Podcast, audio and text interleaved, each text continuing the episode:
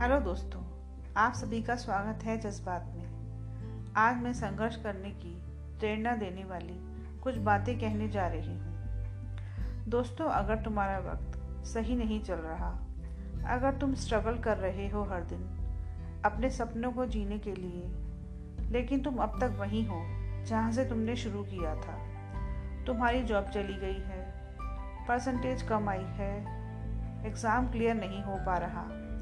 फिर भी तुम निराश मत हो, क्योंकि इस दुनिया में ऐसा कोई नहीं है जो बिना कठिनाइयों के सफल बन सका हो। जीत की अहमियत समझने के लिए हारना भी ज़रूरी है। उसी तरह, जिस तरह रोशनी की कीमत समझने के लिए अंधेरा भी बहुत ज़रूरी है। इसलिए सब छोड़कर दौड़ते रहो यारों, क्योंकि एक बात हमेशा याद रखना कि एक पेड़ चाहे कितना ही बड़ा और विशाल क्यों ना हो। शुरुआत तो उसने भी एक छोटे से बीज से ही की होगी। इसलिए जीवन में कितनी भी कठिनाइयाँ क्यों ना आए, तुम रुकोगे नहीं। किसी ने क्या खूब कहा है? शाम सूरज को ढलना सिखाती है। क्षमा परवाने को जलना सिखाती है। गिरने वालों को होती तो है तकलीफ़, पर ठोकर ही इंसान को चलना सिखाती है।